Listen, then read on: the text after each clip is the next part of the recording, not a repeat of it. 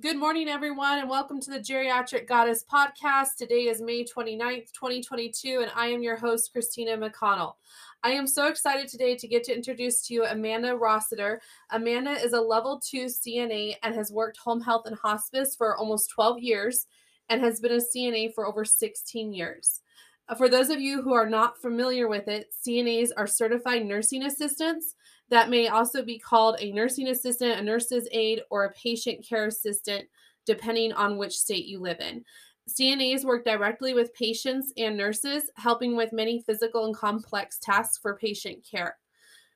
So, Amanda is far from an average aide and delivers exceptional care to all of her patients. And she's going to be giving us some insights to her career and what she does as a home health and hospice aide. Welcome, Amanda. Let's get started with what you love about being a home health and hospice CNA. Thank you, Christina. Um, I've always loved the elderly, um, and I love to care for people. I've kind of always had that in my genes, I guess.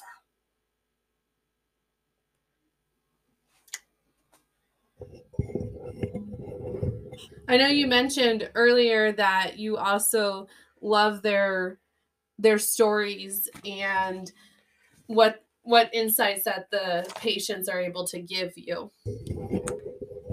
The main thing is I love listening about how their life was in the past when they were younger and the history. I do have a few that have a lot of history in my little town in Gillette. What are some of the biggest challenges in this field that you face? Some of the biggest challenges is sometimes I go into a home and they're not set up or for a shower or their home just isn't right for their needs and I help with that.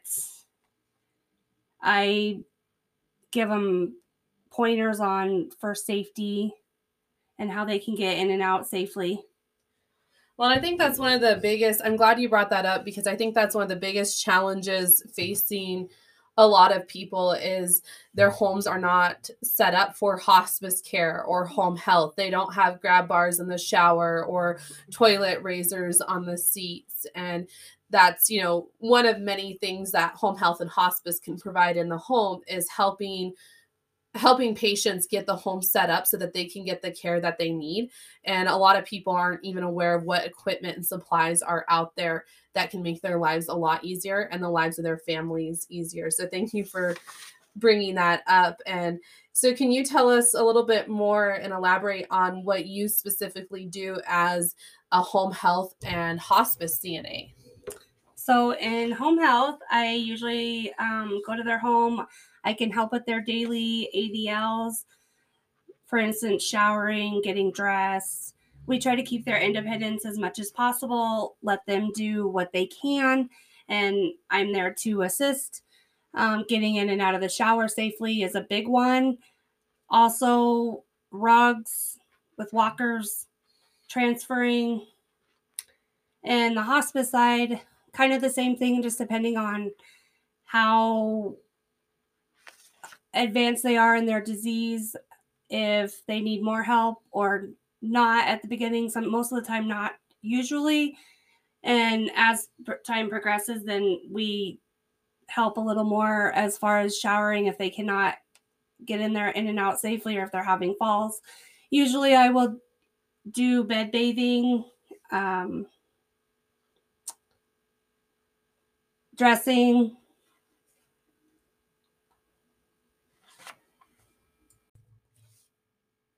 light housekeeping.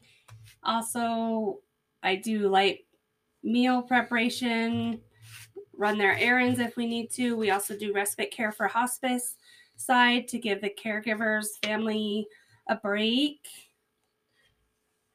And I love that you guys do that, Amanda. I think that is something that family goes on burnout. They feel like they need to be there all the time and taking care of the loved one. And it's very emotionally draining and exhausting for a family member. And sometimes even just getting that 30 minutes to an hour respite break is a huge breath of fresh air for a family member. And so that's another service. If you have uh, a loved one that is needing hospice care, that's certainly something to look into is make sure that the family is getting respite. Um, i'd also like to mention that there's uh, some states do have uh, inpatient hospice care. I know we're getting ready to build one right now. And so if your house is not set up to do some of the cares that amanda mentioned those inpatient facilities have everything you need. They've got 24 7 nursing staff that can look after your loved ones. So there's options there. And we'll do another episode as we continue with hospice and home health because I'm going to get somebody interviewed here for the the inpatient hospice we are building. That way you guys can learn more of what that entails. So with uh you Amanda, is there any advice that you would give someone who maybe is considering being a home health or hospice CNA? I definitely feel like it's not for everyone and, you know, being a hospice CNA, you are taking care of someone up until their dying moment, usually, and holding their hand as they take their last breath. And I feel like that takes a very special, caring, and compassionate person. And it's certainly not an easy job. So, could you please uh, give us some closing thoughts on that for someone who's looking at becoming a hospice and home health CNA? Absolutely.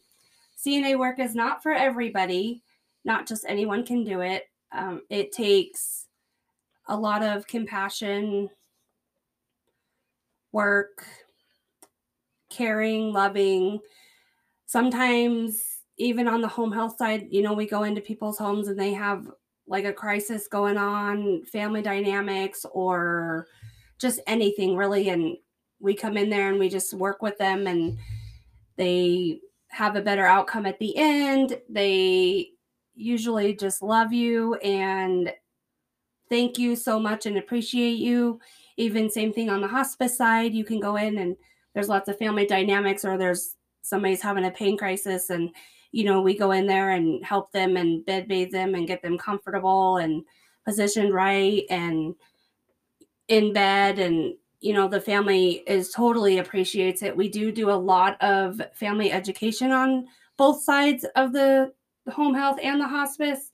And we also talk a lot about the progression of each disease and their the dying, the signs and symptoms, and what to look for. And if they need anything, they can always just call. No matter what, there's always a nurse on call at any time of the day, night, holidays, it doesn't matter. And we also look into like the safety and if, you know, they need to be placed in a facility, which is absolutely wonderful. I have worked in a facility before, which is wonderful. The family appreciates it. It also helps the family out. They don't have to worry about caregiving at home. And caregiving at home, I know, can be really challenging. It's, it's certainly not for everyone. I know people sometimes feel guilty when they have to place a loved one in a 24 7 care facility, such as a nursing home.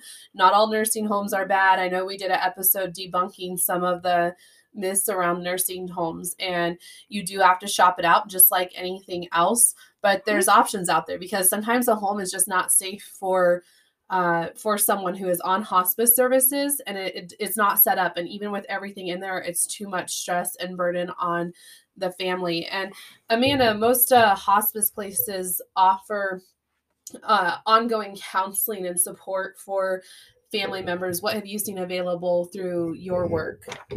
Absolutely. We have social work which is wonderful. They they're miracle workers. All i got for that one. They do wonderful. They know the the in and outs of the information that you need. They work with you. They talk with you. Um, we get a lot of grieving patients also people their families crying. We see families at their worst, pastors. Anything. Well, there's chaplains on with most uh, hospices that volunteer and yes. are always available to the family, and there is ongoing support for the family. So hospice is more; it's not just for the person who is dying, but it is also ongoing aftercare. Uh, aftercare for the family as well and making helping them through the grieving process. And i think that's absolutely important that they're supported. Most people actually get on hospice too late. They wait till they're actively dying. And it is a service that is available sooner. I hope that more people will hopefully we'll break the negative stigma around hospice and people will realize how many amazing nurses and CNAs like Amanda are on staff to help early on in the game and prep you for that and make the transition a little bit easier.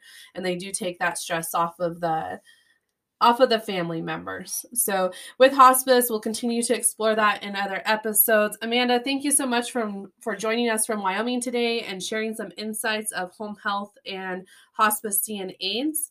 Our aides are a vital part to our senior care in America. I know everyone at your work absolutely loves you and is happy to have you for over a decade now.